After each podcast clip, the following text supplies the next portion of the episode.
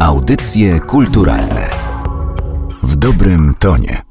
Przed mikrofonem Magdalena Miszewska. Zapraszam na kolejny odcinek audycji kulturalnych. Dziś bardzo edukacyjny, a to dlatego, że moim gościem jest e, psycholog ze Szkoły Wyższej Psychologii Społecznej w Warszawie, który zajmuje się między innymi wykorzystaniem nowych e, technologii w edukacji dzieci i młodzieży. E, Maciej Frasunkiewicz, cześć. Cześć, witajcie. O tych nowych technologiach mam nadzieję, że też porozmawiamy. Trochę o tych już nieco starszych i być może bardziej oczywistych, ale zanim te wszystkie nasze sposoby na to, jak zainteresować dzieci tym, co nauczyciele mają do przekazania. Powiedz mi, jak często w szkole słyszy się, albo może w domu, nie chce mi się iść jutro do szkoły, czy możesz mnie zwolnić z czwartku i piątku, bo już naprawdę nudne to jest wszystko, bo u mnie w domu to regularnie się pojawia. Wiele się nie zmieniło pod tym kątem. Dalej spora część uczniów e, niekoniecznie ma jakąś super wysoką motywację do tego, żeby przychodzić na te zajęcia. Niejednokrotnie mi się też zdarzało wchodzić po prostu na zajęcia i słyszeć od uczniów, że no generalnie nie wiedzą po co im to, w jaki sposób ma im się to przydać, nie widzą sensu tej nauki i chyba takie złapanie ich zainteresowania, ich uwagi jest e, no, pierwszą taką rzeczą, na którą nauczyciel powinien pracować. Ale myślisz, że to jest e, po prostu sytuacja wpisana e, niejako w cały ten proces edukacji, że zastanawiam się, czy moglibyśmy oczekiwać w ogóle od uczniów, żeby byli cały czas skoncentrowani i zainteresowani tym, czego się uczą, bo być może to nie jest tak, że oni są niezainteresowani bo są źle uczeni, albo e, nauczyciele im przekazują wiedzę w nieodpowiedni sposób, tylko po prostu czasem tak jest. Nie można być chyba zmotywowanym przez 100% swojego czasu. Mhm, szczerze nie, oczywiście, że nie. Szczególnie, że każdy z nich ma inne zainteresowania, jest z innego środowiska, inne rzeczy w życiu robił.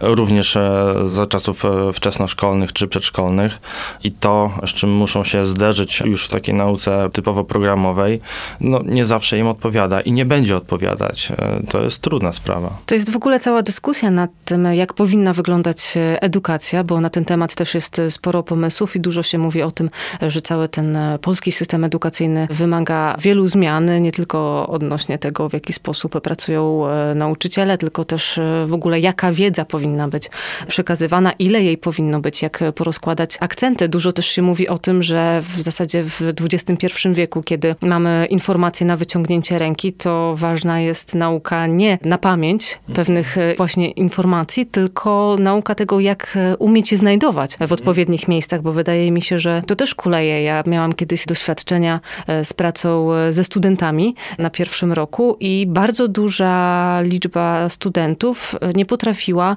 dobrze korzystać z wyszukiwarki internetowej, a przecież urodzili się już w czasach, kiedy komputery były na porządku dziennym i każdy z nich od najmłodszych lat z komputera korzystał. Tak, tylko że tutaj, jeżeli chodzi o tą komputeryzacji chyba mamy taką różnicę, że poprzednie pokolenia, które uczyły się e, obsługi tego komputera czy internetu od samego początku, kiedy on był prostszy, kiedy było mniej możliwości, to było to bardziej takie dobudowywanie umiejętności i kompetencji tych cyfrowych. W tym momencie, kiedy mamy ogromną ilość aplikacji, witryn, e, forów, ciężko poznać cały internet i z racji tego, że z natury, biologicznie jesteśmy wszyscy leniami poznawczymi i chodzi o to, żeby sobie jak najwięcej rzeczy ułatwić, to młodzież mając te wszystkie aplikacje na wyciągnięcie ręki, które w zasadzie prowadzą przez swoją funkcjonalność, no nie widzi potrzeby, tak? Dopóki ktoś im nie pokaże, w jaki inny sposób jeszcze można z tego korzystać. Ale my nie będziemy rozmawiać o tym, jak zmienić e, system edukacji, tylko o tym, jak e, spróbować zmienić nieco podejście do prowadzenia lekcji, wykorzystać e, może inne metody niż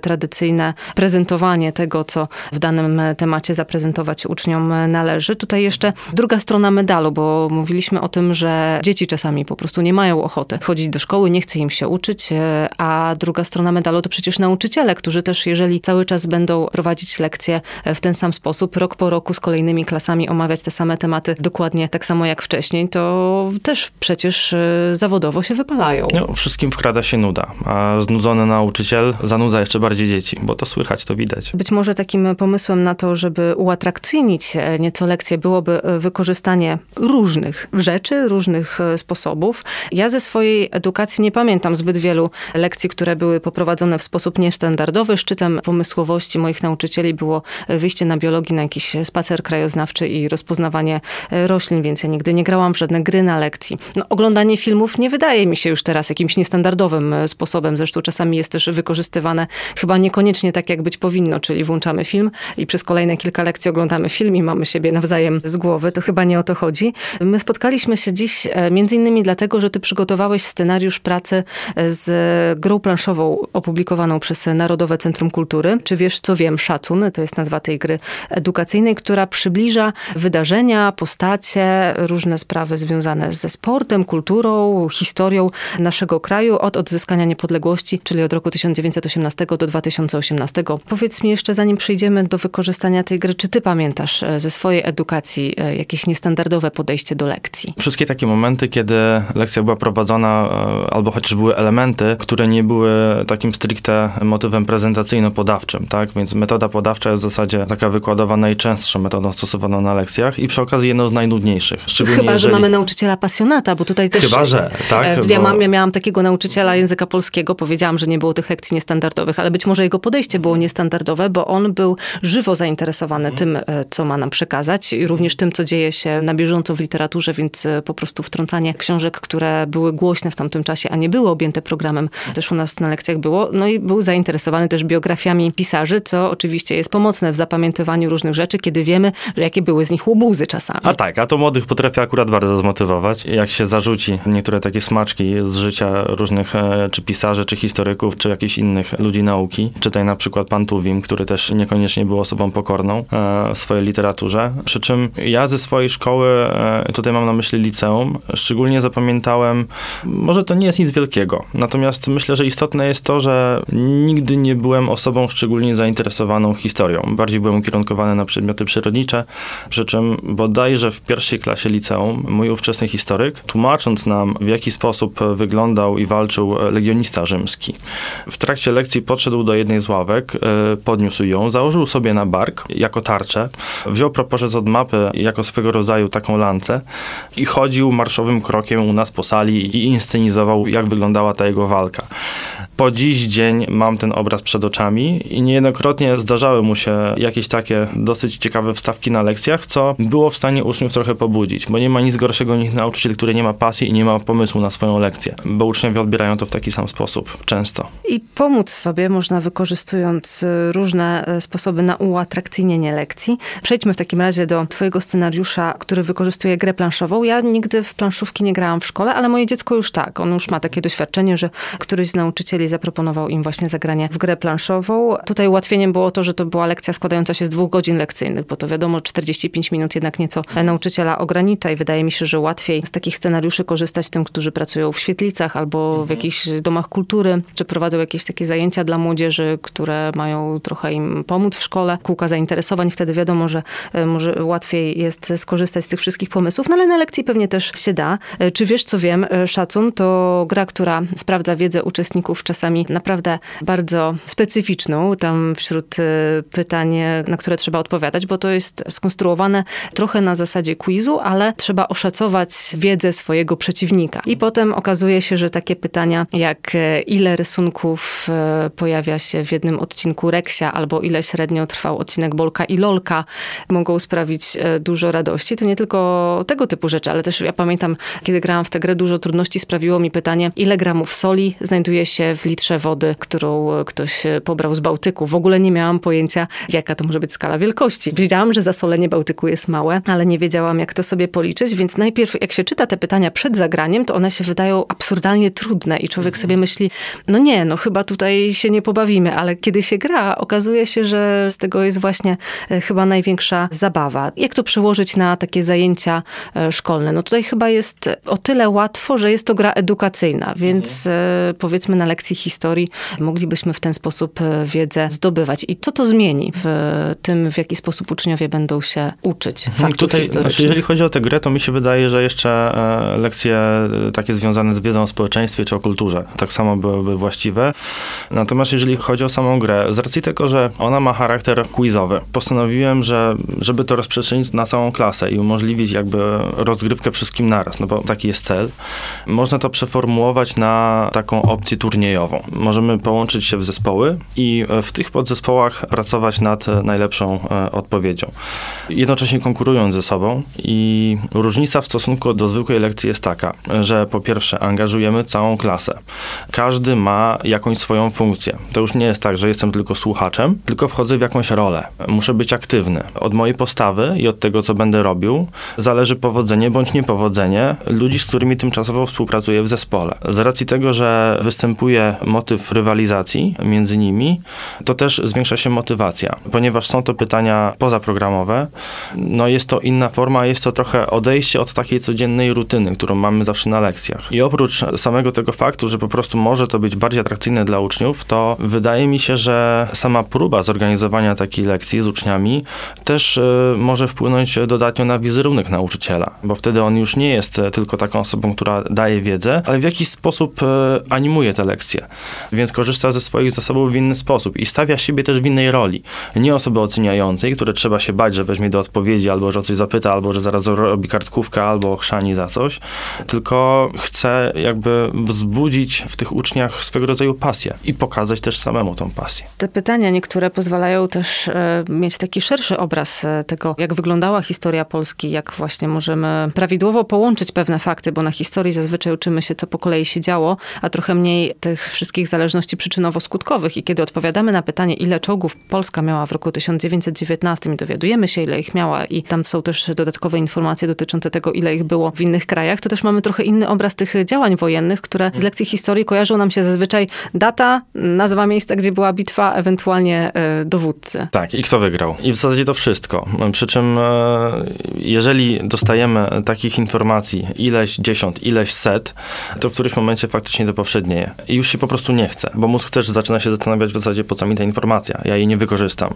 Więc wchodzi nuda, wchodzi bunt wewnętrzny i tym samym motywacja po prostu się urywa. To chyba też trzeba jednak trochę dorosnąć do tego, żeby sobie nie myśleć, że po co mi ta informacja, bo w zasadzie ja też mogłabym się zapytać teraz, a po co mi w ogóle wiedzieć, ile czołgów miała Polska w roku 1919? No prawdopodobnie po nic, być może kiedyś w jakiejś, no nawet nie w krzyżówce, bo to liczba, czyli nawet do tego nie wykorzystam, ale pozwala mi może lepiej zrozumieć te mechanizmy i to też jest przecież korzyść, nawet jeżeli ja nie skorzystam z niej e, w żaden sposób e, bezpośrednio, ani nie zostanę historykiem. Nie, faktycznie, znaczy sama liczba czołgów konkretnego państwa, w tym wypadku naszego, nie jest jakąś wiedzą powalającą, ale tak jak mówisz, posiadanie różnych elementów pewnego zjawiska pomaga nam to zrozumieć lepiej, w szerszym kontekście.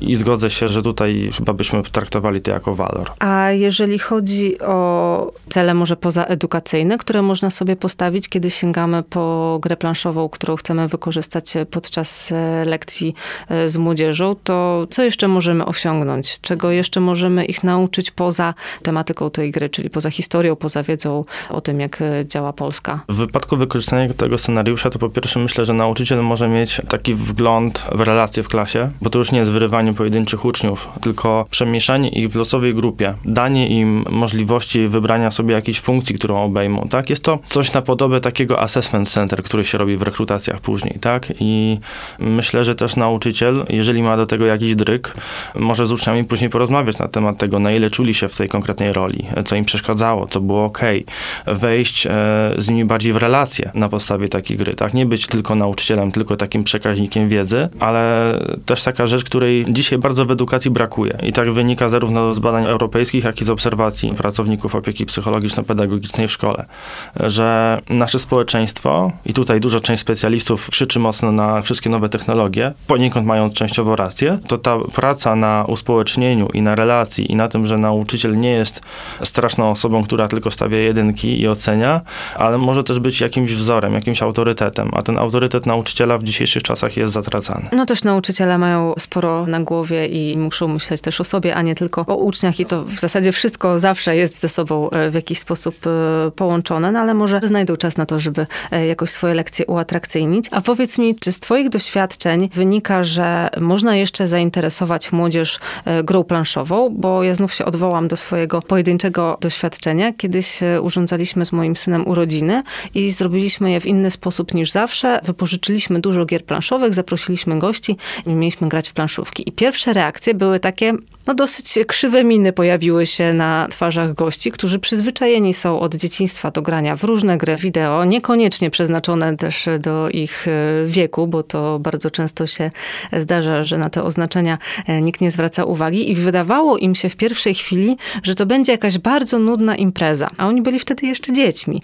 I oczywiście w trakcie okazało się, że jak się zaczęli angażować e, w te gry, to okazywało się to wszystko bardzo interesujące i było dużo zabawy i impreza się przedłużyła, ale pierwsza reakcja była no ale planszówka? Ja wiem, że są oczywiście też spore grupy osób zainteresowane graniem w planszówki i tych planszówek też jest mnóstwo. Jedne są takie, drugie są inne, tak jak z grami wideo. Lepsze, gorsze, bardziej angażujące, może trochę mniej udane i są ci, którzy na bieżąco to sprawdzają i grają w gry i jest to ich ulubione zajęcie, ale większość chyba tak do tego nie podchodzi. Myślę, że są pewne grupy, które po prostu nie miały z tym zbyt wielkiej styczności, tak? Dużo zależy tutaj od tego, jak to wyglądało wcześniej w środowisku domowym. Czy się po prostu w domu grało w planszówki i czy dało się z tego czerpać jakąś frajdę. Ja w jednym z miejsc swojej pracy nie mam większego problemu z tym, żeby ściągnąć kilka, kilkanaście osób do różnego rodzaju gier planszowych i wręcz czasami się kłócimy, kto w co będzie grał. I tutaj chyba trzeba najpierw to poznać przede wszystkim i nie byłbym za tym, żeby podchodzić, że dzisiaj dzieci nie są tym zainteresowane. One po prostu tego nie znają. No tak jak wspomniałaś, tak? E, na samym początku się krzywili, a jak już się stało, to jest inaczej. Także może niekoniecznie słuchać tego, że ktoś nie chce, bo to chyba tak jak niektórzy ludzie nie chcą próbować nowych potraw, bo ich po prostu nie znają i nie wiedzą, jak to będzie e, smakować. To myślę, że podobnie możemy sobie ująć, jeżeli chodzi o gry planszowe. Szacun to nie jest planszówka, to jest e, raczej quiz, ale też nie taki typowy quiz, gdzie losuje się kartę, ma się pytania i trzeba wybrać odpowiedź, bo te wydają mi się no, najnudniejsze zazwyczaj, te takie quizy standardowe, więc tutaj też może być trudniej, że jak to, że w quiz mamy grać i że to wcale nie będzie takie pasjonujące. No tutaj dużo dają te pytania i to, że trzeba szacować właśnie, co wie przeciwnik, a często w szkole dzieci nie mają zbyt e, dużej wiedzy na temat tego, czym się interesują ich e, rówieśnicy. To czasami podczas lekcji wychodzi, ale to tylko w przypadku tych, którzy mają ochotę się tą swoją wiedzą i zainteresowaniami chwalić, więc tutaj też myślę, kolejny taki dobry czynnik nam wchodzi, czyli poznają się po prostu między sobą lepiej uczniowie z jednej klasy albo z jednego kółka zainteresowań, jak już w tym momencie będzie ta planszówka wykorzystana. No dokładnie. I czasami wręcz ktoś może się tą wiedzą na tle klasy wykazać. Dobrze, więc wiemy, że możemy korzystać z planszówek, z gier typu szacun, czyli tych bardziej e, quizowych, żeby jakoś urozmaicić e, lekcje? Czy ty masz jeszcze jakieś inne ciekawe pomysły, e, jak e, być może te właśnie nowe technologie wdrożyć? Moje doświadczenie jest z czasów, kiedy te wszystkie multimedialne rzeczy wchodziły do szkół. Te tablice multimedialne to dopiero się do szkół wprowadzały, więc one tam głównie sobie wisiały i chyba jeszcze wtedy nikt za bardzo z nich nie korzystał. Teraz to jest chyba powszechniejsze. Mm, dzisiaj faktycznie nie wiem, czy już w większości ale w ogromnej liczbie szkół te tablice interaktywne są. Miałem okazję ostatnio rozmawiać e, z ludźmi, którzy sprzedają tego typu sprzęty. Wręcz nawet usłyszałem już, że rzadko się zdarza, żeby nauczyciel po tablicy interaktywnej mazał markerem, co było swego czasu e, dosyć często spotykane, ale to kwestia przyzwyczajeń. I wydaje się, że wykorzystanie nowych technologii jak najbardziej ok. Szczególnie, że młodzi dzisiaj e, myślą o tym głównie w kontekście gier czy aplikacji takich komunikatorów internetowych różnej maści.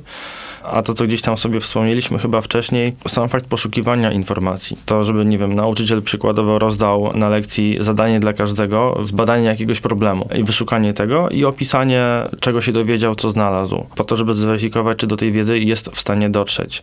Bo fakt faktem, zdarza mi się czasem napisać jakiś artykuł gdzieś psychologiczny. Jeszcze, nie wiem, ze 20-30 lat temu w takiej sytuacji musiałbym się udać do biblioteki, nazbierać masę czasopism, poświęcić na to nie wiadomo ile godzin i popołudni, żeby w ogóle dotrzeć do materiałów źródłowych. Dzisiaj, wiedząc po których stronach się poruszać, jestem w stanie to zrobić w jeden, dwa wieczory w domu, dlatego że to wszystko jest w sieci. Tylko, że cały myk polega na tym, żeby po prostu wiedzieć, jak to znaleźć, jakie wpisać hasła kluczowe, jakie narzędzia wykorzystywać e, do poszukiwania takich informacji. I w zasadzie jak stwierdzić, dziedzin. które źródło jest wiarygodne, to też jest e, też. problem, bo w internecie każdy może napisać wszystko. Tak, a też weryfikacja źródła to jest w zasadzie jedna z podstaw dzisiaj, dlatego że ile ilość artykułów o niesamowitych zjawiskach, stworzeniach, latających spotkach, no jest po prostu przeogromna. I w całym tym gąszczu w którymś momencie można się pogubić. I też jest takie powiedzenie, że kłamstwo powtarzane 100 czy 1000 razy staje się prawdą.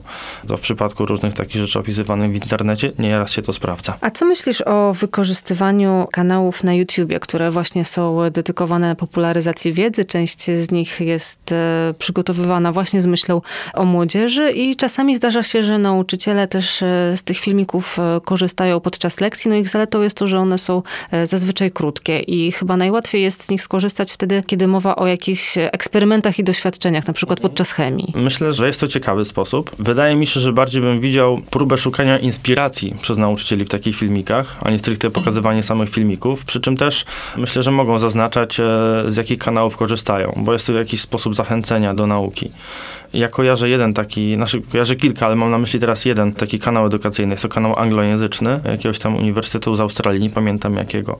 Przy czym forma graficzna i sposób opisywania zjawisk, gdzie oni nie zagłębiają się tam jakoś mega szczegółowo we wszystko, natomiast e, jest to mega interesujące. I tak jak ja byłem noga z fizyki, tak zacząłem się uczyć o budowie atomu, o czarnych dziurach, o gwiazdach i o wszystkich rzeczach, które w zasadzie dla mnie kiedyś były czarną magią, a dzisiaj nagle, kurczę, ciekawe. I zacząłem czytać na ten temat i wiem znacznie więcej niż w szkole i trochę żałowałem, że też e, nauka w taki sposób nie była kiedyś podawana. Natomiast e, próba zaszczepienia pasji uczniom, pokazując im różne formy, też korzystając z youtuberów, czemu nie? Przecież ci ludzie, którzy tworzą te filmiki, to są bardzo często pasjonaci, którzy mają wewnętrzną, ogromną potrzebę, żeby się tym podzielić. I nie widzę w tym e, szczególnie wstydu dla nauczyciela, jeżeli wesprze się no, de facto kolegą po fachu, który pokazuje to w inny sposób. A może też weźmie coś dla siebie i wdroży część z tych rzeczy na własnych lekcjach, albo się zainspiruje po prostu i zrobi coś po swojemu, ale inaczej niż do tej pory. No mi się wydaje tutaj, że sporą przeszkodą jest też ten czas, bo kiedy ma się 45 minut, e, trzeba sprawdzić e, pracę domową, trzeba wprowadzić wprowadzić e, uczniów w temat, no bo program przecież też e, należy e, realizować, bo pod koniec szkoły dzieci mają egzaminy i muszą się nauczyć tego, co na tych egzaminach będzie, więc znalezienie czasu, żeby chociażby właśnie w taką grę jak szacun zagrać, to jest wyzwanie. No, niewątpliwie. Natomiast znowu, z jednej strony mamy program i wyniki, a z drugiej strony mamy możliwość lepszego kontaktu z naszą młodzieżą i de facto lekcje, które są prowadzone e, w sposób zaangażowany obustronnie, są wydajniejsze. I jesteśmy w stanie tak naprawdę więcej nauczyć ludzi, którzy chcą nas słuchać. Bo co z tego, że polecimy z całym programem, jak oni tam wszyscy na tych lekcjach śpią albo rysują jakieś graffiti na ostatniej stronie zeszytu. Czyli warto znaleźć czas również e, w swoim e, własnym życiu, żeby takie zajęcia niestandardowe przygotować. Tutaj też idzie z pomocą internet, no bo w końcu to jest kopalnia wiedzy nie tylko dla uczniów, ale również dla nauczycieli. Wydaje mi się, że warto by było tak przynajmniej raz w miesiącu zrobić taką trochę inną lekcję, żeby te wszystkie standardy, które są utarte, trochę wywracać do góry nogami i eksperymentować. Bierzmy też pod uwagę, że nie każda innowacyjna lekcja zostanie przez uczniów kupiona, tak? Więc może być tak, że coś nam nie wyjdzie, tak jak sobie to planowaliśmy, że będzie inaczej. Tylko też pytanie, jeżeli byśmy się postawili w trochę innej sytuacji i nie traktowali tego na takiej zasadzie, że my, nauczyciele, mamy przekazać wiedzę wam, uczniom i wy macie się tego nauczyć, tylko trochę na zasadzie wymiany. Dlaczego nie spróbować z uczniami podyskutować? Nie odsłonić się troszkę, co chyba nie zawsze jest ujmą dla autorytetu, i zapytać się, co na przykład wam się do tej pory w moich lekcjach podobało, na co powinienem kłaść większy nacisk, tak? Bo uczeń w tej sytuacji jest takim swego rodzaju klientem dla nas. On coś od nas bierze, więc pytanie, czy z tego produktu, który otrzymuje, jest zadowolony. To tak idziemy troszkę bardziej w podejście biznesowe, ale myślę, że warto też rozważyć taką opcję myślenia. Zastanawiam się, czy takie właśnie niestandardowe podejście pomogłoby być może odkryć nietypowe zainteresowania, które często mogą nauczycielom nauczycielom umykać podczas e, prowadzenia lekcji, bo dajmy na to, e, nauczyciel historii może po ocenach nie zauważyć, że jakiś uczeń ma sprecyzowane zainteresowania historyczne, na przykład pasjonują go militaria z czasów II wojny mhm. światowej. To wyjdzie być może przy okazji omawiania tego tematu, być może jedno pytanie na sprawdzianie będzie tego dotyczyć, ale jakby taka ogólna jego wiedza historyczna wcale nie musi być duża, więc on może być skreślony jako e, historią niezainteresowany, a okazuje się, że gdzieś tam jakieś konkretne swoje zainteresowania ma, albo powiedzmy nie wiem, ktoś jest fanem jakiegoś zespołu muzycznego, który śpiewa w obcym języku, więc zaczyna sobie tłumaczyć mhm. na własny użytek teksty piosenek i też w ten sposób rozwija swoją wiedzę czy z tego języka obcego, czy z polskiego chociażby, chociaż jego oceny wcale nie musiałyby na to wskazywać. A jak najbardziej. Nawet w tym momencie tak sobie pomyślałem, czy nie warto by poświęcić, nie wiem, dwóch połówek lekcji na przykład, żeby z każdym uczniem z osobna porozmawiać na temat tego, co w konkretnym przedmiocie lubi. Mówię osobno dlatego, że taka wypowiedź na forum mogłaby uczniów krępować i niekoniecznie chcieliby udzielać takich szerokich odpowiedzi, bo prościej byłoby powiedzieć, no tak, trochę, albo no w sumie lubię, a ja to tak nie bardzo. No i te odpowiedzi by nam niewiele dały. No też odpowiadanie nie lubię historii na pytanie nauczyciela historii, czy się lubi jego przedmiot, może być ryzykowne. Może być ryzykowne, natomiast taka odpowiedź myślę, żeby bardziej miała na celu pokazanie się na tle klasy niż udzielenie tej odpowiedzi faktycznie, tak? To nie jest taki prawdziwy kontakt e, między ludźmi. Dlatego tutaj bardziej bym szedł w stronę indywidualną, jeżeli byśmy w ogóle myśleli o takiej idei. No tutaj grając w grę szacun naprawdę można odkryć nietypowe zainteresowania, no bo właśnie są chociażby pytania o militaria i tutaj miłośnik takich e, może zabłysnąć, ale są też pytania, które chociaż są pytaniem o wiedzę historyczną, to wymagają jednak pewnej wiedzy ogólnej, czasami matematycznej, oszacowania czegoś. Ja pamiętam takie pytanie było z produkcją węgla, czy w 75 roku była rekordowa produkcja węgla i wynosiła tyle i tyle i ile wynosi teraz. I tutaj to już nie jest pytanie z zakresu historii, czyli możemy odkryć, że ktoś jest e, na bieżąco i interesuje się, no może nie wydobyciem węgla, ale tym... Do sprawy e, takie gospodarczo-przemysłowe. Polską gospodarką, tak. Mhm. I zdecydowanie to też jest jakiś zaczynek. Plus też bierzemy pod uwagę, że taki uczeń po usłyszeniu takiego pytania, nawet jeżeli nie znał odpowiedzi prawidłowej, istnieje szansa, że poszuka tych informacji i będzie chciał się dowiedzieć, dlaczego to tak jest, skąd się wzięła ta liczba, bo na przykład jest dużo większa niż sobie wcześniej wyobrażał, albo dużo mniejsza. Były też pytania o stare polskie samochody, tam akurat e, nasz maluszek był chyba na którymś pytaniu wymieniony. Więc też, jeżeli ktoś się interesuje motoryzacją, a te czasy malucha go gdzieś tam minęły, może doczyta na temat polskiej produkcji samochodów, może dowie się, w jaki sposób e, straciliśmy niektóre rzeczy i z czego to wynikało.